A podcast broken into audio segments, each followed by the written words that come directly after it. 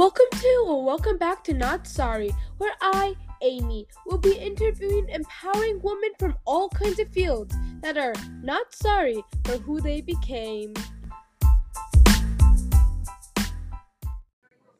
In the day, she's known as a PhD specialist at Henry Ford Health, where she has the title of senior scientist, as well as being adjacent assistant professor teaching physics at Oakland University, as well as being an assistant professor in the Department of Neurology of Wayne State University Medical School. As if that's not impressive enough, at night she has been represent she represents the third district of Rochester Hills as vice president on Rochester Hills City Council for more than four years. Today we have the very successful Dr. Susan Bowyer. Can you tell us how you got to where you are today? Well, thank you so much for inviting me to talk with you. It's uh, uh, my my journey to where I am has so many ups and downs, um, and so I like to tell people that my life wasn't just a, a, a here's what the end point is and I got to it. I had a lot of ups and downs. So I had a lot of times where people would say, oh, you can't do this or you can't do that. And so then to prove them wrong, I proved them wrong and got to where I am. um, I got into the city politics mm-hmm. because the city was doing something with water towers, and I didn't like the idea of putting water towers where our parks were. Mm-hmm. And so I got pretty passionate about that. Mm-hmm. And so when you get passionate about something, that leads you to fight for it. And then as you're fighting for it, you learn about how the city's run and you learn more information that you didn't know before. Mm-hmm. And so afterwards, you're like, oh, wow, I, you know, if I got onto the city council, I could have more say about how I think the city should be. Mm-hmm. And because I feel like my ideas are average, and so I kind of mm-hmm. represent the average person in mm-hmm. Rochester Hills. I'm not out there as this far over here or over there. I'm just kind of like want, want the same basic things everybody wants in the city, right? You want to mm-hmm. have a safe place to live, you want a good school system for the kids, and you want to have a lot of amenities like the park system. And so parks were really important to me. So my platform when I ran was that I was going to make sure that the parks were protected mm-hmm. and if i could expand the parks and get more areas where people could enjoy, um, we were able to add, since I've been on city council, we have added about 20 to 30 acres of extra green space for people to be able to enjoy. So that's how I got on city council. I remember reading about that when I was researching about you. Yeah. um, so, as long as working in the hospital and being assistant professor for two schools, what made you decide to run for city council? Was it really just um, your passion you had? Is that your main reason? And somebody asked me, mm-hmm. right? So it's uh, sometimes you don't think that you would be a you, that you could do something, but if somebody comes along and says, "Hey, I would really think it would be great if you would, um, you know, run for city council," right. and, I, and I started to think about it, and I'm uh-huh. like, "Oh, you know, I would like that job. It does fit up what I, you know, uh-huh. fits in with my skills and." Uh, it because I live in the city and I love this city and I've been here a long time, like, you know what? I, have been here long enough that, yeah, I feel like I, I do know this city well and I know a lot of people. So you can get a lot of input from other people. If there's something coming up, you can ask, you know, how would you guys like this or would you like that? So, yeah, so that was really, it's the passion because if you don't have the passion for this, then I would say don't do it. and um, it's one of those jobs where it's really a community service, mm-hmm. right? I'm not right. I'm not getting paid a lot of money, and mm-hmm. I don't mm-hmm. want to be paid a lot of money. Right. I'd rather do it for the city, for mm-hmm. the residents, and so that's where you just think of it as a, the volunteer service, and you're just doing a little bit more of it. I mean, you get paid some for what you do. Mm-hmm. Every meeting you get to, you get paid a little something for it, but it's just sort of a mm-hmm. token salary, so that you know it's a big time commitment, but you do it because you're passionate about the city. Yeah. I know you talked about this earlier, but how does like science impact you in your decisions you make when it comes to politics? So, because scientists are really data driven, and we get all the data and we look at the pros and the cons, and you look at the numbers, and then from that you make a decision on something. We're usually not uh, making a decision just because it feels good mm-hmm. or it's because what we think is right. We actually look at does it make sense? Like, is it going to help more people? And so you have to look at how many people are being helped by your decision or how many people might be affected by a wrong decision. And you want to make sure that we're not going to. Uh, impact any residents mm-hmm. um, and make their life more difficult with any of the decisions we make. Um, and so we have to really look at all the data and then make the decision. Um, what do you think helped your campaign to get elected? Um, I think being a long term resident of Rochester Hills, and my son was a graduate of Rochester High. Um, and so I, he was on the soccer team. And from that, you know a lot of uh, other parents. And so I think there's a lot of name recognition. And I think if you don't have that name recognition and people know who you are and know that you're passionate about wanting the city to be good and that you're you know you have some integrity and honesty and i think that really helped that a lot of people knew me. Uh, it, it, really helps more with an election the more people that know who you are or vicariously know you through my son they knew my son and uh, my friends they know my friends so yeah. You know i agree. I feel like popularity is also like a big contribution like get making sure your name's well known and everything. When you were running or like in life in general what challenges did you have to face and how did you overcome them I think one of the challenges I had when I was running was you don't want to alienate anybody with your ideas or how you feel about things. So to try and put your ideas forth in a way that says that you're being inclusive of mm-hmm. everybody, um, you have to start to look at that more importantly, and then the transparency and make sure that the way you're making your decisions are clear for people to see how you arrived at that decision. Um, and so those are things when you come into that political area, you have to be more aware of that. You know, integrity, honesty, transparency. Those are things that really are necessary for politics. Mm-hmm. Yeah. I know that politics can be considered as like like you play dirty. How do you avoid that? Well, I think you be honest. I think there's a lot of that dirty is when a lot of people are lying about things, right? Mm-hmm. And saying one thing but going to do something else. Mm-hmm. And so when you're, you know, so if you're just honest and you just follow with what you're saying you want to do and you're following your heart what you want to do, then I, I think you don't have to really worry about dirty politics. And I don't think running any of those campaigns where you're knocking down the opponents and saying how bad they are mm-hmm. doesn't make you look any better. And and I feel like when I start to listen to those ads, I, I I don't have respect for the person who's backing that ad anymore because it's like if that's all you can do is tell me how bad you think they are right. i'd rather hear how good you are. So tell me what you can do and how you're going to make things better instead of just trying to tell me that this other person isn't any good. Uh-huh. um, so i think you lose respect for anybody any politician that is putting out campaign ads or smear ads. I think those are just they're not necessary in politics. So what is your favorite part in both working at the hospital and being on city council? Um, so the best part with working at the hospital is I really get to help patients. So I do brain imaging for patients who have to go to brain surgery. So if you have epilepsy or you have a tumor, when you come to the hospital, we want to image your functional part of your brain so we can give the surgeon a good target to remove if you have epilepsy or to avoid if you have a tumor. Because when mm-hmm. you're done with surgery, you want to have a quality of life.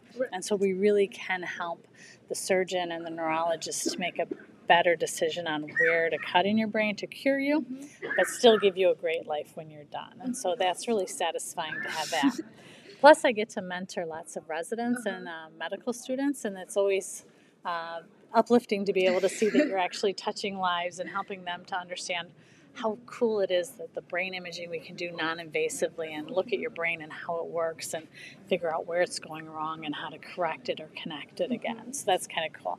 And then for city council, I think just being able to say that for the future, uh, we I have personally helped to create more green space mm-hmm. parks mm-hmm. so that I know they're preserved for mm-hmm. nature, um, so that there'll be animals around in the future. And then my kids' kids' kids will be able to walk in the parks and say, Oh, I'm so glad that this didn't just become another apartment complex uh-huh. or another big, you know, uh, yeah. industrial area, that we did, were able to preserve the land. And so I think for the city council, being able to make the city environment uh, a great place to live, work, and raise your family, which is the tagline for Rochester Hills. Yeah. But it's true. it's true for I think myself and all of my friends that live here. Mm-hmm. You know, we wouldn't stay here if we didn't enjoy the quality of life. Right. And part of that quality is being able to have the amenities that we have. Mm-hmm. Um, and being a safe city is really big. Uh, and having, you know, the, the roads plowed and the this the parks taken care of and the trash collected and all those things. It's it's good that it all happens in a timely manner, and I think for the city we are all part of making that run smoothly. Mm-hmm. I agree. Um, but when you look back, has there ever been anything that you wish you could change or like that you would redo again to make better? For the city, um, I don't think so. No, I, I you know, all, I think when I look at all the arguments I had on city council, I, I think I won all of them. Uh, I think my biggest challenger was uh, Miss Marita, where she was on council, um, and she's an attorney, and her and I had a different opinion about things, and um, and we would go back and forth, and uh, sometimes she would win, sometimes I would win, but I think in the end, whatever the decision came out, it was still good for the residents, but it was um, it was always challenging to have those debates. I mean, when you're debating is like her and I are great friends, right. and so there's nothing with politics that you can have these debates where you totally disagree, but you can still be friends and go out and have dinner together and enjoy hanging out with each other. So it's I think it's a big thing that in politics now there's too much of that. Um, right. They're not not debating anymore; they're fighting, uh-huh. and so you when you leave, you don't leave the political arena and then just become two normal people. You you bring all that I don't say fear and hate with you and now you're not even friends outside and yet they're your neighbors and you still live with them so it's it's it's just how i think the over the years the political climate has kind of changed and we've lost that. And it was nice to see here that we still have that that we can still argue and debate an issue but it doesn't affect friendships and it doesn't affect like how i feel about the person. It's just we're debating an issue and how we think it should be decided for the city and for the residents. Yeah, I think that's like what's also good about Rochester because it's like really just a community in itself. So not only have do you have a PhD, work as a scientist, but you're also considered a politician. And usually these jobs are stereotypically considered as a men's job. But even then you succeed in all fields. Does the idea that you're working in a men's field ever affect you? No, it doesn't. Um, I think my colleagues at work at Henry Ford and here at the city, we, we never have any sort of division about the gender. Right. Um, but I think when it comes to human resources and your salary, mm-hmm. not so much at the city level, mm-hmm. but in the hospital, I'm always paid less than my male counterpart. It just it just seems to be that that never equals yeah. out, and, and and nobody really understands how can we ever change this. Yeah. It's just that when women come in, they're paid slightly less, right. um, and then just as the years go by, the males are always just slightly more than you all the time, um, and so, but otherwise, it never affects any part of my jobs and like i said the colleagues that i work with the patients you, it never affects it. It's just the salaries um, and the discrepancy there. But i think the city has done a really great job of making sure that everything is equitable at the right. city level which is great. So so people that work at, for the city there is no equity uh, difference between male and female. But at Henry Ford Hospital, which is a big institution, um, you, you definitely have an equity difference there. Is it noticeable, or do you have to like pay really close attention to be able to? Um, because I work on grants. Right. If you're working with somebody else in their grant, they're on your grant, you'll get their salary level. And that's when you'll go, oh, hey, you're making 10 grand more than me. Hmm. And we started at the same time and we have the same degrees. So it's like, how did you end up with 10 grand more than me? So it's, so it's a big difference, but it's not something noticeable because most of the time you don't have access to other people's salaries except that in a when you're working for a hospital or you're working to do science and you're making grants and they're going to be that you're putting in the grant you're making the whole budget page mm-hmm. and you're going to have to pay everybody. And so if i'm paying my colleagues who are helping me out i am going to see what their base salary is. So uh, so they'll you that's where you then see it and you go oh there is a discrepancy I know um, when we talked earlier, you were saying how there wasn't a lot of women in the physics field. Can you talk more about that? Yeah, so the STEM, typically the women, um, and they say it's middle school. So in elementary school, boys and girls are both as interested in science, but once we hit middle school, it seems like the girls are not as interested in science mm-hmm. anymore. Not that the boys are more interested, right. just the girls just seem to stop. Right. And we're not sure if that's a culture or uh-huh. if that's um, you know what happens yeah. in that middle school time but then by the time they get to high school now the girls aren't as interested in going into physics and right. chemistry and so when you get done with high school, then you're looking at college, then there's a lot less women that are applying to go into those fields as their careers.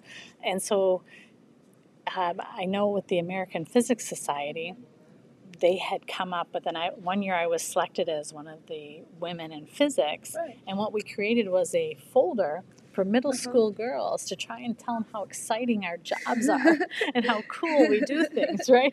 Yeah. And so, say you know, you know, you want to be an astronaut, you want to be a physicist, you want to be in astronomy, you want to. These are the kinds of careers you could have, and so they were trying to excite the middle school girls because they felt if in the middle school you could kind of create you know an energy that that girls would be excited to stay in these fields moving forward that you would that disparity when they hit the college level you would have just as many women then interested in sciences as men.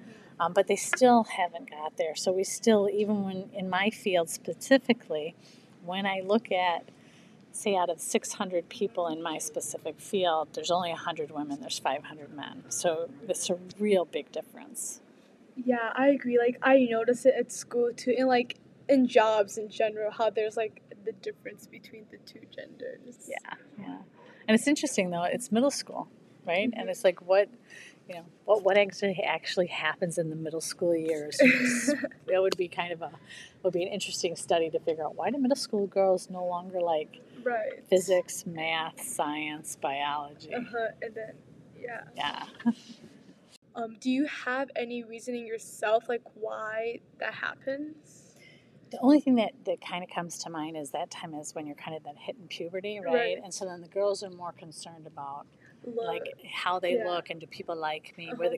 the, the boys Right. are not anywhere you know that's just like not in their brains yet so Uh-huh. until they get to high school then they're kind of worried about how i look and does that girl like me but, but in middle school the girls are always more worried about do i have girlfriends do i have a boyfriend do i have somebody want to take me to the dance you Uh-huh. know who am i hanging out with and so you're kind of maybe the girls are more consumed with those Right. and so then they, they don't do as well in those areas that are sciences where you have to put more brain power i Mhm. think into the sciences than the english classes Right. maybe and so at that time maybe their grades slide a little bit because they're just just the developmental Uh-huh. level they're at that's just a hypothesis i don't know but Do you think that could be partly because of like what like culture says in society, like the stereotypes? Yeah, I mean, culture could have a could have a the, the way the best way to look at that would be you know we say in America it's middle school is would be to go to um, to Europe or Asia and say is it the same there? Is it like that that age group? Uh, do the girls tend to do less well on those tests and lose interest at the same age? Right. In which case, then I would say it's not so much culture; it's just it's just the in general, the, the, the body, puberty yeah. in general and just everybody has a desire to be liked and want to be friends with people um, Yeah, that's a really good point. Um, I feel like that another reason why only 34% of women are in STEM is because of a lack of self confidence. Mhm. So, according to an article written by Harvard, gender stereotypes kills a woman's confidence. Do you think that's true? um, i think yeah i think there's there's so much about society that tells us how we have to look like you can't be overweight you know you can't have like lots of pimples on your Yeah. face you can't you know you can't have body odor you can't, you know yeah. there's so many things that we're trying to make Uh-huh. uh, you know and then and then when they when the models and they show you how skinny they look and how beautiful they are and you think oh my god i'm never going to be that beautiful i'm never going to be that skinny so then you don't feel good about yourself so i think it would be nice in society you know some places they do the models and they make them more realistic right, Right. and so i think as the future maybe more realism on what is a what is a an ideal person Mhm. would be more realistic to the rest of the world than these um, unrealistic models who are 100 pounds and you know Yeah. and had makeup that's so caked on their face that you couldn't even you would never recognize them if they didn't have the makeup on Yeah. kind of thing but you, you feel like that's how you're supposed to look so yeah i think that does have a lot of effect on confidence and confidence is a big thing right if you if you don't have the confidence then you feel like you can't do things um, and so when i say a lot of times when i'm teaching a stem class Mhm. one of the things at the end of the class i say is that you really need to surround your pe- yourself with people Mhm. who are going to be confident building for you.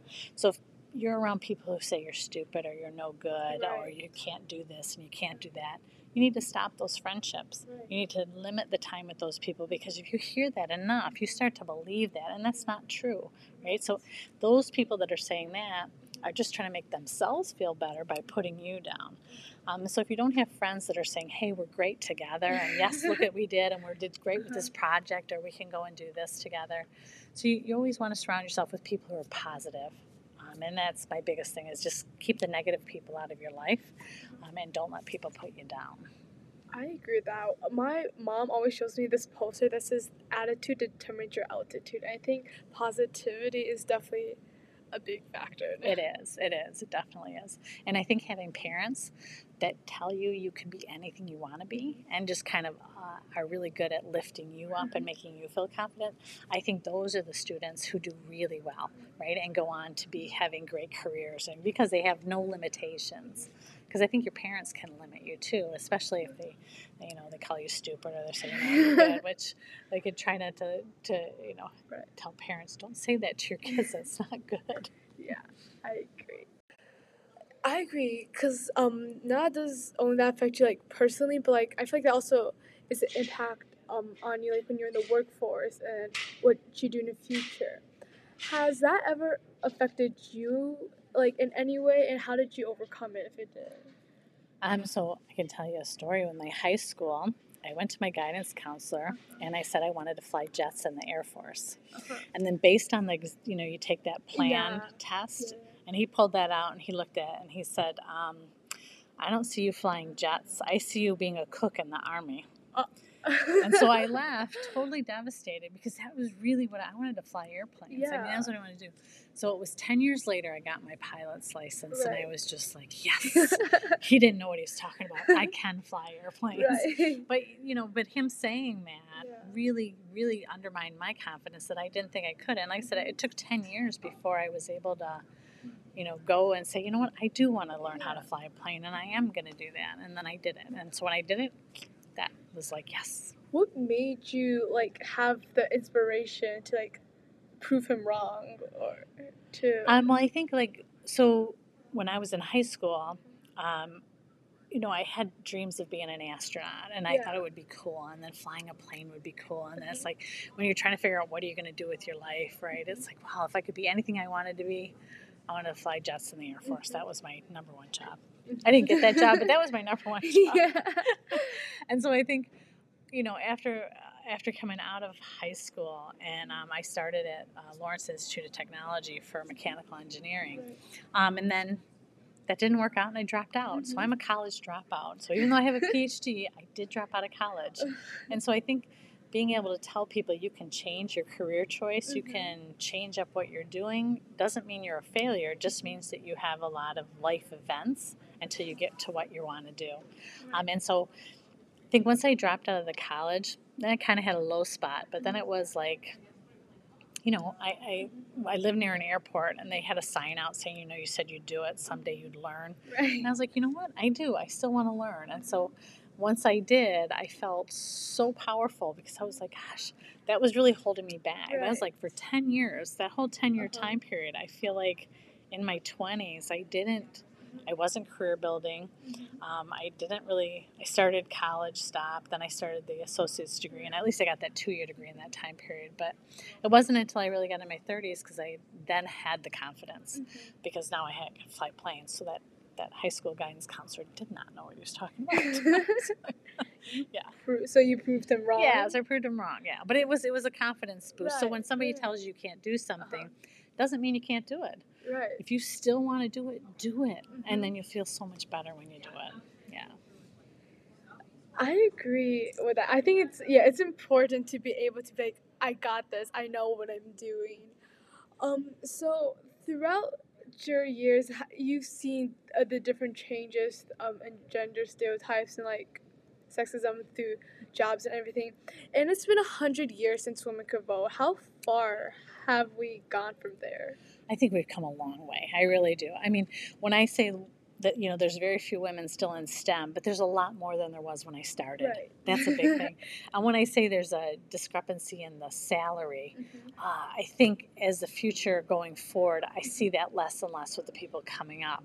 Uh, and so I think all the other things being equal, uh, women and men are really almost gender equal. Right. Uh, I think we're pretty close. I think it's been now when people look at the jobs and they're looking at who fits the job, they're really looking at you know your experience, what you bring to the job, and they're not so look, much looking at oh you're a woman or you're a man. Yeah. So I think yeah, from a hundred years ago we've come a long way. I mean, I still there's still where there's a little bit more we could improve, but I think for your generation, yeah. you're not going to have to worry about all the gender discrimination that the women in my gender had to worry about or even my mother's era was the worst one i think. There was men were picked over women all the time for the jobs and the promotions where um, it, at my level i think that um, you're given the opportunity and then i think with me it was just based on who had the better resume got that Right. job or this job. It never had to do with oh she's a woman or she's a man How much farther do you think we still have to work before we can have like gender equality as like 50 50%? Um, I would say we're probably 45 50. Right. You know, 45 55. I'd say that's how we are right now. Um, but I think I think as the future comes on and we have less of a division, um, it, in a way, because we now have the gender neutral, Right. right, as Yeah. well. So now, know, it- gender's not such a you know, it's not such a stereotype like you have to be this or you have to be this, and because you're this, you're going to do this, or because you're that, you're not going to do that. Uh, so I would say probably in the next ten years, I would think you, you have you would have a lot less gender inequality. What should we do as a community to get there within the 10 years? Um, I don't know that the community really. I think it's the employers in the Right. community, right? Uh-huh. So the human resource department, Mhm. and as the employers become more women Mhm. than men, the women aren't making decisions based on the gender Right. as the say the men from the 50s and 60s that were making Yeah. decisions based on life back then right. were still running the companies and Yeah. still making decisions based on Mhm. 40 year ago ideas. Mhm. So I think as as they sort of attrition out of the workforce, um, and you have more younger, diverse people Mhm. taking over, um, whether it's gender or racial diversity, Right. I think once once you have enough of that in the echelons that are making decisions, then you'll see less and less things that have to do with with gender or race because it just people aren't going to be viewing each other based on that. It's, it's always going to be based on can you do the job. So, final question What is something you want to tell the upcoming generation of girls? that you can be anything you want to be, that you can do anything you want to do. Don't let anybody tell you you can't. Don't let Mhm. anybody hold you back. Right. If you really want to do something, Uh-huh. you'll find a way to do it and you'll be good at it because you're passionate about it. And I think so long as you're passionate about what you want to do, you're going to love your job. Um, where if you kind of are just kind of going mediocre because everybody said, oh, you should be a nurse or oh, you should be a computer person, but it's not what you want to do, Uh-huh. you know, you got to go to your job Uh-huh. for a long time, many years, you're going to have this job. And if you don't like going to your job every single day, it's going to be a very boring life. Right. So you really need to love your job, which means you have to have really passion about what it is that you want to do. So I think figuring out what it is you want to do and going for it no matter what anybody says is my best advice. And surround yourself with positive people. If anybody's dragging you Right. down, criticizing you, and putting you down, you don't want them to be your friend anymore. You don't want to hang around with them. Right. You can limit your exposure to them at home, if it's your home life, Yeah. um, then you'll have a better life. You'll have more confidence. Thank you again for agreeing to come on to this episode. I think that's really important to listen to people from all different parts of life, and yours was definitely a really good one to Well, thank you for inviting me, and I so enjoyed talking with you. thank you.